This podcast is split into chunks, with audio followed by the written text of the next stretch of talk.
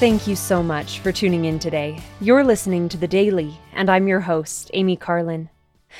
After the angel Gabriel had visited Zacharias, he made another visit six months later, as Luke tells us, proclaiming another birth.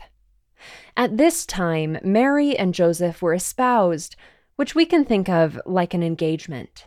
They were not yet married.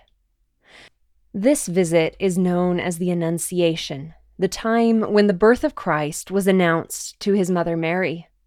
Gabriel greeted Mary, saying, Hail, thou that art highly favored, the Lord is with thee. Blessed art thou among women. When Mary saw him, she was troubled, but he told her to fear not, for she had found favor with God. He explained, Thou shalt conceive in thy womb and bring forth a son, and shalt call his name Jesus.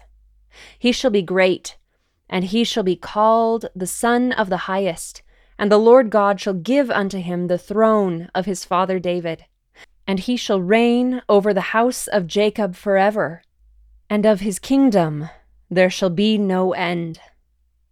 Mary didn't understand how this could be, as she was unmarried and a virgin.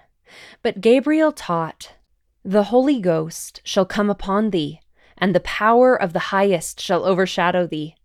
Therefore also that holy thing which shall be born of thee shall be called the Son of God. And behold, thy cousin Elizabeth, she hath also conceived a son in her old age, and this is the sixth month with her, who was called barren. For with God nothing shall be impossible. Rather than doubting, Mary said, Behold, the handmaid of the Lord, be it unto me according to thy word. I admire Mary's faith and courage.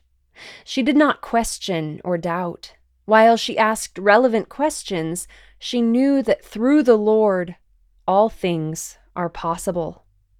Unlike Zacharias, she did not doubt. Let's remember Mary and her response to the visit that she received from the angel Gabriel. Thank you again for listening today. The Daily is brought to you by The Church of Jesus Christ of Latter day Saints.